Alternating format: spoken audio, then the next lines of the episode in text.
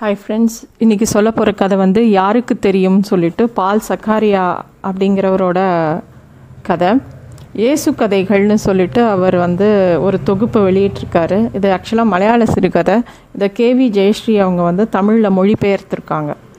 இதில் வந்து இந்த கதை இப்போ நான் சொல்ல போகிற கதை யாருக்கு தெரியும் வந்து ஃபஸ்ட்டு கதை இது வந்து எதுலேருந்து ஆரம்பிக்குதுன்னா ஏரோது மன்னனுக்கு இந்த மாதிரி யூதருக்கு ராஜாவாக பிறந்திருக்கிறார். இங்கே தான் யூதர்களுக்கு ராஜா இங்கே பிறந்திருக்காரு. அவர் வந்து ஒன்று அவர் வந்தார்னாக்கா உன்னோட ஆட்சி கவிழ்ந்துடும். நீ உன்னை உன்னை வந்து தள்ளிட்டு அவர் வந்து அவர் தான் யூதர்களின் ராஜா அப்படின்னு சொல்லிட்டு ஞானியர்கள் வந்து அந்த யூ ஈரோது மன்னன் கிட்ட சொல்லிட்டு போயிடுறாங்க. இவன் உடனே ரொம்ப கோபமடைந்து அவன் என்ன பண்ணுறான் எல்லா சோல்ஜர்ஸ்க்கும் கமாண்ட் கொடுத்துட்றான் இந்த மாதிரி ரெண்டு வயசுக்குள்ளே இருக்கிற எல்லா ஆண் குழந்தைகளையும் யூத குழந்தைகளையும் கொன்னுடுங்க அப்படின்னு சொல்லிட்டு. ஏன்னா அவனால் தேட முடியல. அதனால் அந்த மாதிரி ஒரு ரூல் போட்டுறான் இதுதான் கதையோட ஆரம்பம். ஸோ இதை இந்த மாதிரி ரூல் போட்டவுடனே அங்கங்கே கண்ணாபினான் கொன்று குவிக்கிறாங்க. அப்போ ஒரு படை வீரன் வந்து அன்றைக்கி ஃபுல்லாக நிறைய குழந்தைங்களை கொண்டுட்டு அவன் வந்து ஒரு விபச்சார விடுதிக்கு வரான். உள்ளே நுழையிறான். அவன் உடம்பு ஃபுல்லாக ரத்தக்கரை கை கால் ஷூ எல்லா இடத்துலையும் ரத்தக்கரை. எல்லாம் அந்த ரெண்டு வயசு குழந்தைங்களோட ரத்தக்கரை. அவன் அப்படியே ரொம்ப அயர்ந்து போய் அந்த அங்கே அந்த அந்த விபச்சார விடுதியோட தலைவி மாதிரி ஒருத்தி இருக்கா. அவகிட்ட வந்து நான் குளிக்கணும்.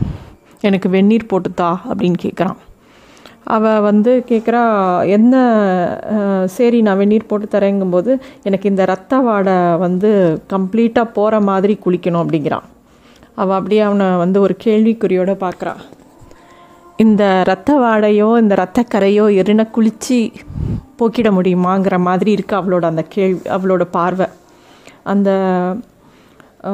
இவன் கேட்குறான் அப்போ வந்து அவள் வந்து சரி நான் போட்டு தரேன் நீங்கள் வெயிட் பண்ணுங்கங்கிற மாதிரி சொல்லிட்டு அப்போ அவள்கிட்ட கேட்குறா நீங்கள் அவன்கிட்ட அவனுக்கும் இந்த கதை வந்து அந்த வேசிக்கும் இந்த சோல்ஜருக்கும் உண்டான உரையாடலில் தான் ஆரம்பிக்குது. அவள் கேட்குறா நீங்கள் கொன்ன குழந்தைங்களுக்கு தன்னை கொல்ல போகிறா நீங்கள் கொல்ல போகிறீங்கன்னு தெரியுமா? அப்படின்னு கேட்குறா இல்லை குழந்தைங்களுக்கு தான் மரண பயங்கிறது உண்டா? அப்படின்னு கேட்குறா இவன் வந்து அந்த கேள்விகளை அவனால் எதிர்கொள்ளவே முடியல. அவன் சொல்கிறான் நான் நிறைய அழுக்குறல்களை கேட்டேன். அம்மாக்களோட அழுக்குறல் தான் என் காலில் ஒழிச்சுட்டே இருக்குது இந்த ரத்தத்தை நான் எப்படி கழுவுவேன் எனக்கு தெரியாது. ஆனால் இந்த ர- இது என்னோடய டியூட்டி. அவனோட டியூட்டி அவன் ராஜா சொல்லிட்டான். அவன் வந்து இதை செயல்படுத்துகிறான் நார்மலாக இந்த சோல்ஜர்ஸ் எல்லாருமே ஒரு நாட்டுக்காக சண்டை போடுற சோல்ஜர் ஆட்டும் இந்த சைடு இருக்கிறவனும் சரி அந்த சைடு இருக்கிறவனும் சரி அவன் அவங்களுக்குள்ள ஒன்றும் பகை கிடையாது. அவங்களுக்கு மேலே ஹை கமாண்டில் என்ன கம கமாண்ட் கொடுக்குறாங்களோ உடனே இவன் சு சுட போகிறான் இவன் சண்டை போட போகிறான் இல்லைன்னா இந்த சைடு இருக்கிற சோல்ஜருக்கும் அந்த சைடு இருக்கிற சோல்ஜருக்கும் என்ன பகை? ஒன்றுமே கிடையாது. அதே மாதிரி இவன் என்ன சொல்கிறான் ஏ ஒரு சோல்ஜருக்கு யார்கிட்ட பகை இருக்க முடியும்? நாங்கள் எரினா வந்து நான் ஒரு படை வீரன். எனக்கு வந்து விருப்பு வெறுப்பே இருக்க கிடையாது. நீ பண்ணு அப்படின்னா நாங்கள் பண்ணணும். என்னோடய டியூட்டி இப்போ முடிஞ்சு போச்சு. என்னோடய டியூட்டி சாயந்தரம் ஆறு மணி வரைக்கும் தான் என்னோட வேலையை முடிஞ்சு போச்சு. நான் எத்தனை குழந்தைங்களை கொன்னேன்னு எனக்கு தெரியாது. இப்போ என்னோடய டியூட்டி முடிஞ்சு போச்சு. இப்போ நான் வந்து குளிக்கணும் என்னோடய ரத்தக்கரையை போக்கணும் அப்படிங்கிறான். அப்போ வந்து அந்த அவள் வந்து சொல்கிறா இத்தனை ரத்தத்துக்கு நடுவுலையா யூதர்களின் ராஜா பிறக்க போகிறான் அப்படின்னு அவள் கேட்குறான் இப்போது ஒரு ஒரு தெய்வ அம்சத்தோட ஒரு குழந்தை பிறக்கிறது ஒரு தெய்வமே பிறக்கிறதுனா அது ஒரு கோலாகலத்தோட பிறக்காதா? இந்த மாதிரி ஒரு ரத்த சகதியிலையா பிறக்கும் அப்படிங்கிற மாதிரி அவள் கேட்குறா அதுக்கு அவன் சொல்கிறான் எனக்கு தெரியல அந்த ரக்ஷகன் இன்னைக்கு நான் கொன்ன நூறு குழந்தை இல்லை அந்த ரக்ஷகனும் ஒத்தனா கூட இருந்திருக்கலாம். இல்லை முதல்லையே அந்த ரக்ஷகன் வந்து எங்கேயாவது தப்பிச்சும் போயிருக்கலாம். எனக்கு தெரியல. இந்த விதி இந்த இந்த குழந்தைங்களோட சாவுக்கெல்லாம் அவ அந்த ரட்சகன் பதில் சொல்ல வேண்டாமா அப்படின்னு அவள் கேட்குறா இவனுக்கு அதுக்கு பதில் தெரியல. அவன் தப்பிச்சா அவன் பதில் சொல்லுவானா இருக்குங்கிற மாதிரி இவன் சொல்கிறான் அப்புறம் அப்போ பார்த்து அந்த பக்கத்து ரூம்லேருந்து ஒரு சின்ன குழந்தையோட அழுக குரல் கேட்குறது உடனே படைவரை நிமிந்து பார்க்குறான் உடனே இவன் வேகமாக சொல்கிறா இல்லை எங்கள் வீட்டில் பூனை குட்டி போட்டிருக்கு. ஒருவேளை அந்த சத்தமாக இருக்கும். உங்களுக்கு அழுகுரல் கேட்டு கேட்டு இந்த குழந்த சத் இந்த பூனை கத்துறது கூட குழந்த கத்துற மாதிரியே கேட்குறது. எனக்கும் அப்படி தான் கேட்குறதுங்கிறான் உடனே இவன் சிரிச்சுட்டு சொல்கிறான் கவலைப்படாத அது குழந்தையாகவே இருந்தால் கூட நான் அதை கொல்ல மாட்டேன். ஏன்னா என்னோடய டியூட்டி சாயந்தரம் ஆறு மணியோட ஓவர் இப்போ நான் டியூட்டியில் இல்லை. எனக்கு இப்போ வெந்நீர் மட்டும் வச்சு கொடு இந்த கரைகளை நான் போக்கணும் அப்படிங்கிறான். அவள் வந்து வேகமாக அந்த வெந்நீரை போட்டு ஏற்பாடு பண்ணி அவனை குளிக்கிறதுக்கு உள்ளே அனுப்புகிறா அவன் குளிச்சுட்டு வந்து தூங்கிடுறான். அப்போ வந்து உள்ள அறையிலிருந்து கதவை திறந்து விடுறா. உள்ளேருந்து ஜோசஃபும் மரியாளும் குழந்தை இயேசுவை தூக்கிண்டு கீழே இறங்கி வராங்க. வாசலில் ஒரு கோவேரி கழுதை நிற்கிறது அது மேலே ஏற்றி உக்கா மரியாள் ஏறி ஏறிக்கிறா. குழந்தைய கையில் வச்சுக்கிறா. இந்த வேசி வேகமாக போய் அந்த குழந்தைய பார்த்து அதோட காலில் முத்தமிட்டு சொல்கிறா இதுதான் யூதர்களின் ராஜாவாக இருந்தால் எங்களை ரட்சிக்கட்டும்.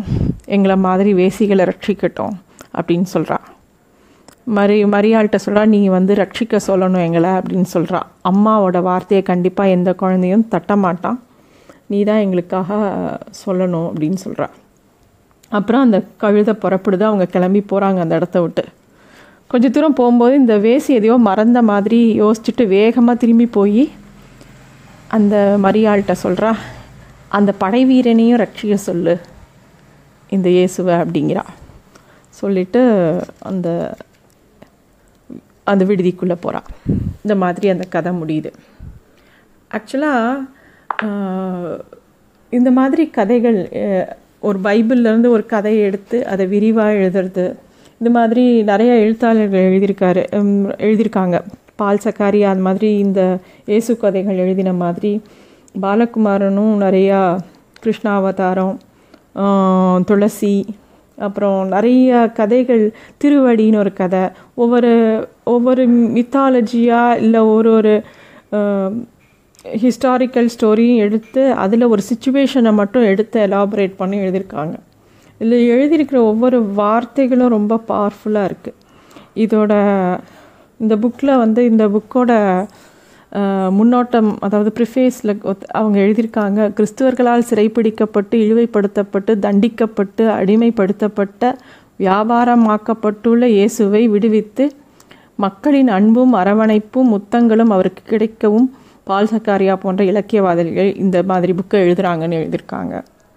தெரியல. அதாவது இயேசுவோட நல்ல விஷயங்கள் எல்லாம் வந்து அப்போ இருந்த மனிதத்தையும் நிறையா எக்ஸ்பிளைன் பண்ணி இவர் ரொம்ப அழகாக இந்த கதை எழுதியிருக்கார். இந்த கதைகளை வாசிக்கும்போது இயேசு வந்து ஒரு தெய்வத்தை தெய்வங்கிறத விட அவரை ஒரு ரொம்ப அன்பானவராகவும் ரொம்ப நமக்கு நெருக்கமானவராகவும் இதை காமிச்சிருக்காங்க இந்த கதைகள் எல்லாத்துலேயுமே. கண்டிப்பாக படிக்க வேண்டிய புஸ்தகம் அது.